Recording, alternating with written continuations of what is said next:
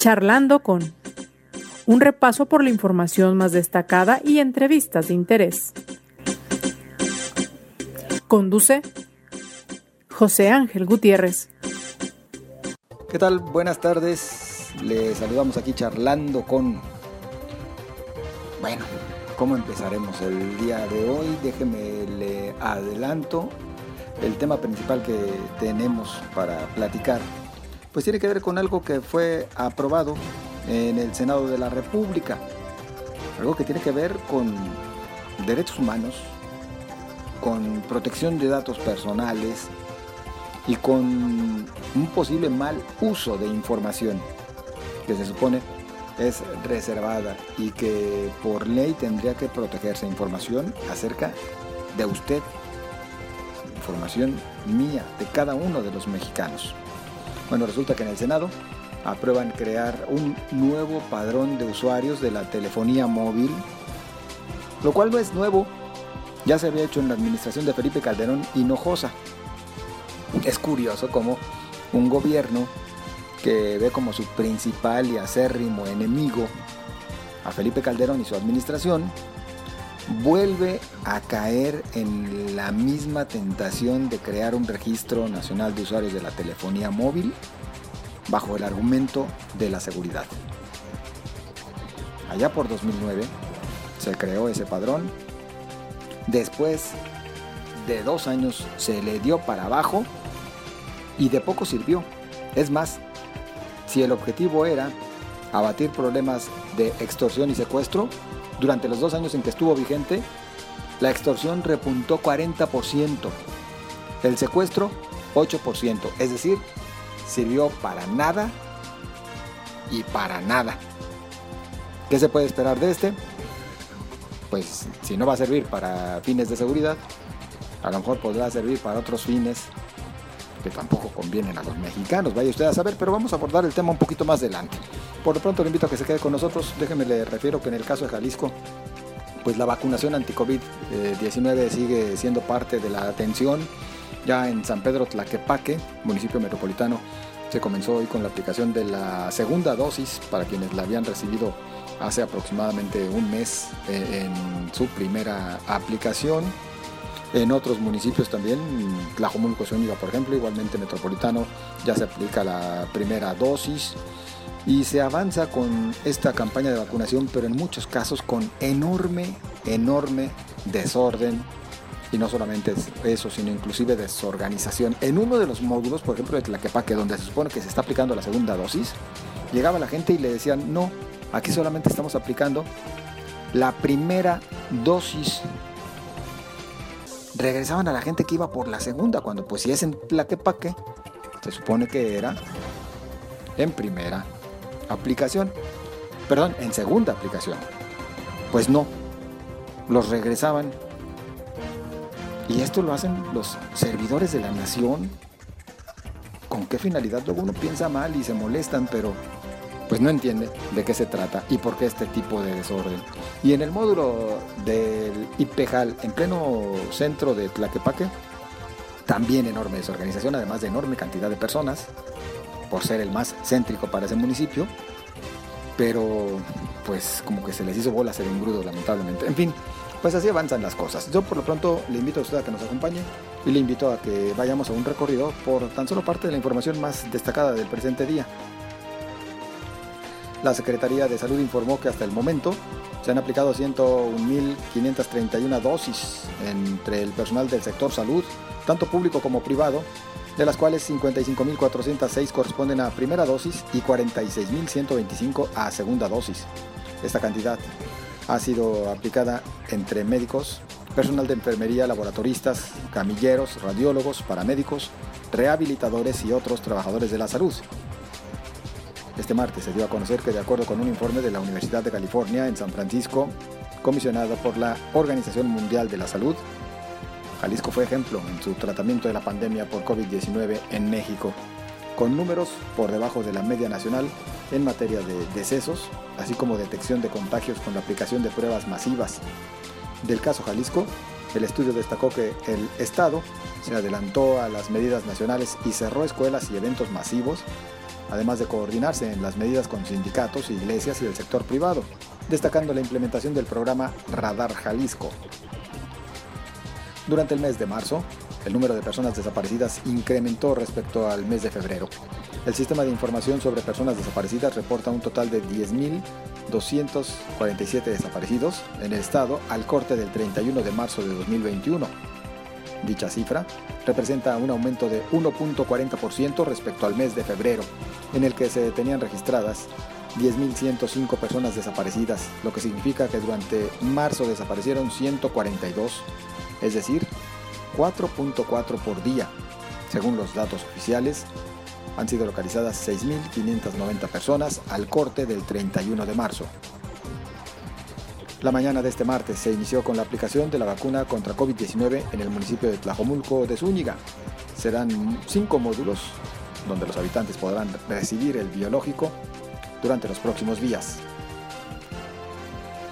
Mire, en el ámbito nacional, el subsecretario de Salud Hugo López Gatel reiteró que en abril concluye la aplicación a adultos mayores, la aplicación de la vacuna y comenzará entre personas de 50 a 59 años y sería hasta final de junio cuando se concluya con la inmunización a este sector de la población.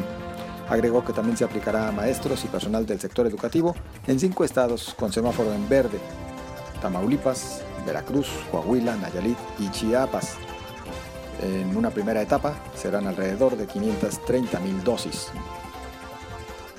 Este martes, en presencia de autoridades tapatías y estatales, la Cámara Joyera de Jalisco celebró la toma de protesta de su nuevo presidente, Álvaro Aspeitia, quien habló sobre la importancia del sector joyero en el Estado. La Coparmex Jalisco se encuentra lista para la observación electoral en la presente contienda política que concluye el 6 de junio con menos fallecimientos y atenciones en accidentes carreteros, esto con respecto a años anteriores, concluyó el fin de semana el operativo vacacional Semana Santa 2021, informó la Unidad Estatal de Protección Civil. Y bueno, en el ámbito nacional también destaca la postura del presidente López Obrador con respecto al Instituto Nacional Electoral. López Obrador dice que no confía en el INE. A ver, yo me pregunto, no les cree, dice el primer mandatario, aunque también asegura que lo respeta a este organismo. Además de que dice, pues ya casi se van los actuales consejeros, pero sí se pronuncia por un recorte en cuanto al número de consejeros, inclusive algún tipo de reforma acerca de la operación actual del Instituto Electoral. Y luego dice, ya se van. El consejero presidente eh, el próximo año tendrá que dejar el cargo yo nada más dejo una pregunta en el aire. ¿Cómo entender que el presidente diga que no le cree al órgano, al organismo que calificó la elección en la cual él ganó?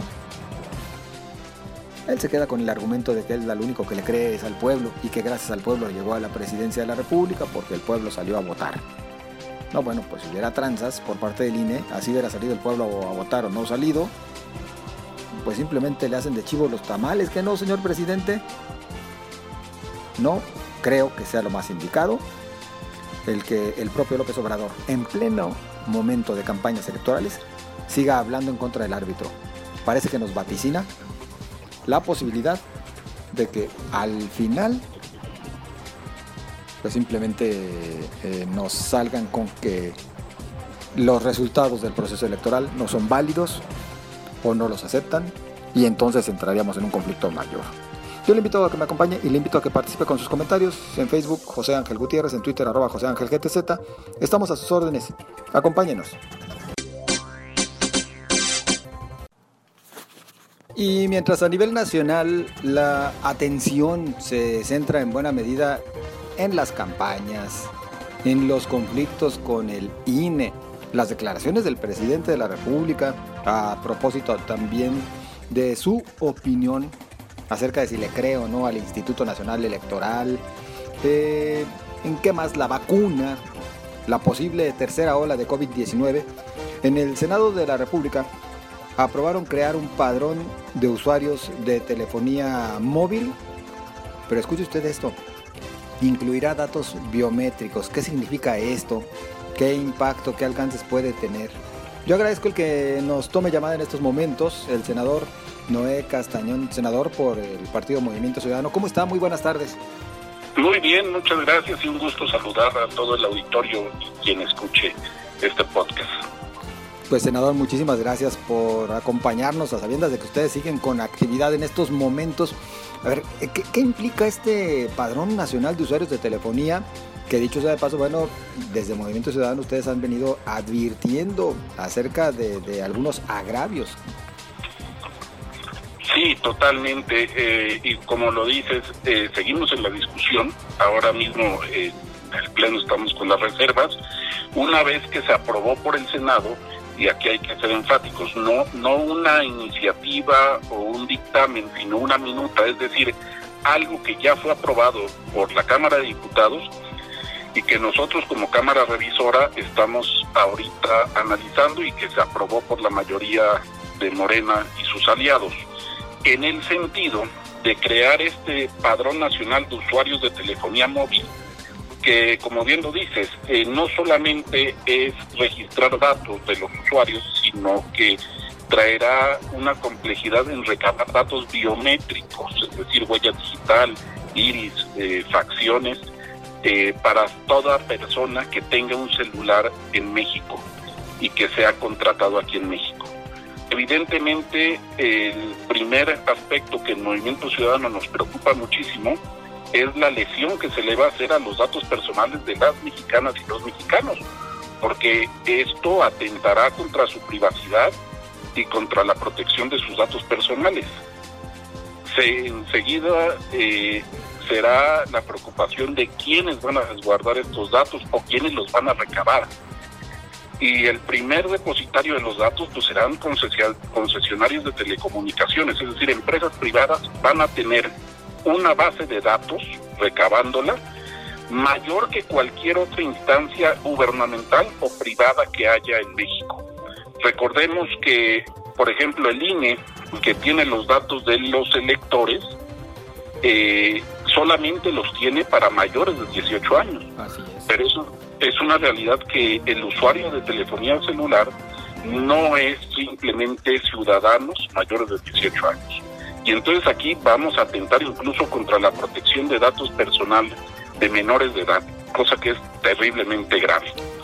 Eso sí, eh, senador, perdón, que me detenga. Eh, entonces, hasta de los menores de edad que tengan en posesión, porque así lo deciden sus padres, un celular, ¿se tomarán los datos de ellos, de los menores que portan ese teléfono? Pues mira cómo está mal hecho. Es un padrón nacional de usuarios. Y entonces si el usuario es menor de edad, se supondría que debería de aportar sus datos. A ver, en la realidad yo creo que esto es una normativa que nacerá muerta en su aplicación. Estamos hablando primero en un costo económico para aplicar esta, este padrón eh, de más de 109 millones de pesos el primer año nada más. Entonces, por ese sentido, cuando la crisis económica que estamos viviendo es enorme, derivada de otras complejidades que también vivimos, como es la propia pandemia, eh, la activación de este padrón pues ya resulta engorroso en el tema económico. Posteriormente, hablamos que hay más de 40 millones de líneas en México que son de prepago, es decir, en donde no tienes tú un contrato con la concesionaria y por ende no diste tus datos personales como pudo haber sido un, domicilio o una identificación, ¿no? Entonces, ¿qué va a pasar con esos 40 millones de usuarios que tienen que ahora, antes de, que entre en vigor alguna sanción, registrar sus datos? Yo no sé cómo le vamos a hacer cuando haya 40 millones de personas que no los registren. Se les va a apagar el switch, se les va a dar, se les va a quitar el servicio. Eh, va a volverse esto un retroceso al acceso a las comunicaciones, ¿no? Claro. y mayor aún, este, la justificación, porque hay que decirlo, la justificación de esta minuta, de esta iniciativa y propuesta de Morena, es para combatir a la delincuencia organizada, eh, muy específicamente a los delitos de extorsión telefónica y secuestro, eh, secuestros virtuales. Eh, y ahí hay una falta de claridad porque estos delitos, pues yo no veo, como no lo he visto en otras situaciones, al delincuente usando un celular registrado para delinquir, como no lo hacen los delincuentes al usar armas que tengan un registro de, del que hay hoy en día para delinquir, pues tampoco lo van a hacer con el celular. Entonces esto va a dar pauta a una serie de irregularidades como el robo precisamente del celular, la usurpación de datos personales, de personalidad, y vamos más grave aún, porque con este tipo de delitos, al ser configurados por el usuario, si el usuario no llegase a reportar robado su teléfono o cuando lo hizo ya hubo un, acto delictivo con su número, el responsable primario va a ser el usuario de telefonía, no el delincuente que extorsionó. Y entonces vamos a tener una persecución de inocentes terrible. O, o hacer más, más enfático el tema, ¿qué va a pasar con las empresas que a sus trabajadores les dan un celular? Eh, ¿Quién va a registrar? Porque estas son facturadas por una empresa moral, por una, por una empresa, pues. ¿Quién va a registrar los celulares? El representante legal, porque es quien hace los contratos. Y ese representante legal se volverá responsable si alguno de los teléfonos que él contrató fue utilizado para algún delito. Es decir, no necesariamente atacará al delincuente que está extorsionando o usando el celular para delinquir, sino que se prestará a violaciones a la presunción de inocencia y a la acusación de personas que muchas veces no serán los que van a estar delinquiendo.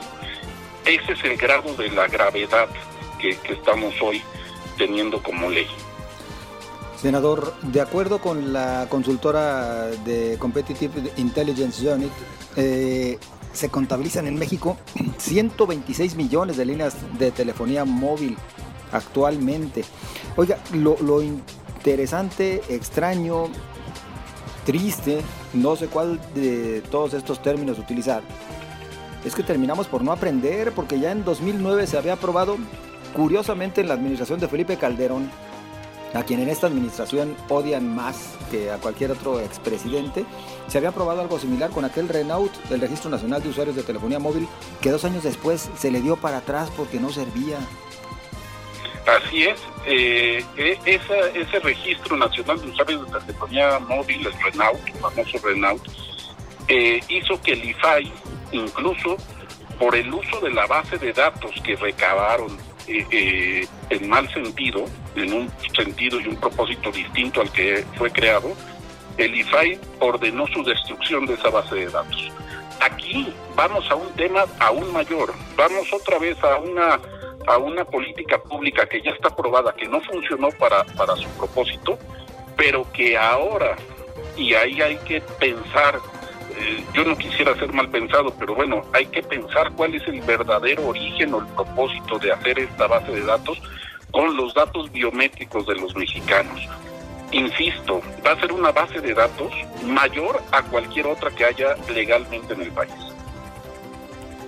Aquí tenemos que comentar que así como otro tipo de información personal ya ha sido inclusive vendida a particulares, pues también el propio gobierno podría hacer mal uso de los mismos eh, senadores, es decir, ya tener hasta datos biométricos y demás, no sé, pero me suena hasta una persecución, facilitar una persecución por parte de las autoridades. ¿Se puede llegar hasta ese extremo?